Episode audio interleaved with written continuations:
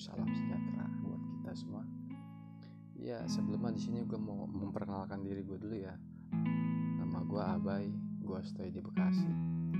Ya mungkin kita bisa saling sharing-sharing di sini, menambah ilmu, berbagi pengalaman, dan mungkin kita juga ya bisa dapat kesimpulan atau hikmah dari semua masalah yang kita hadapi masalah yang dipendam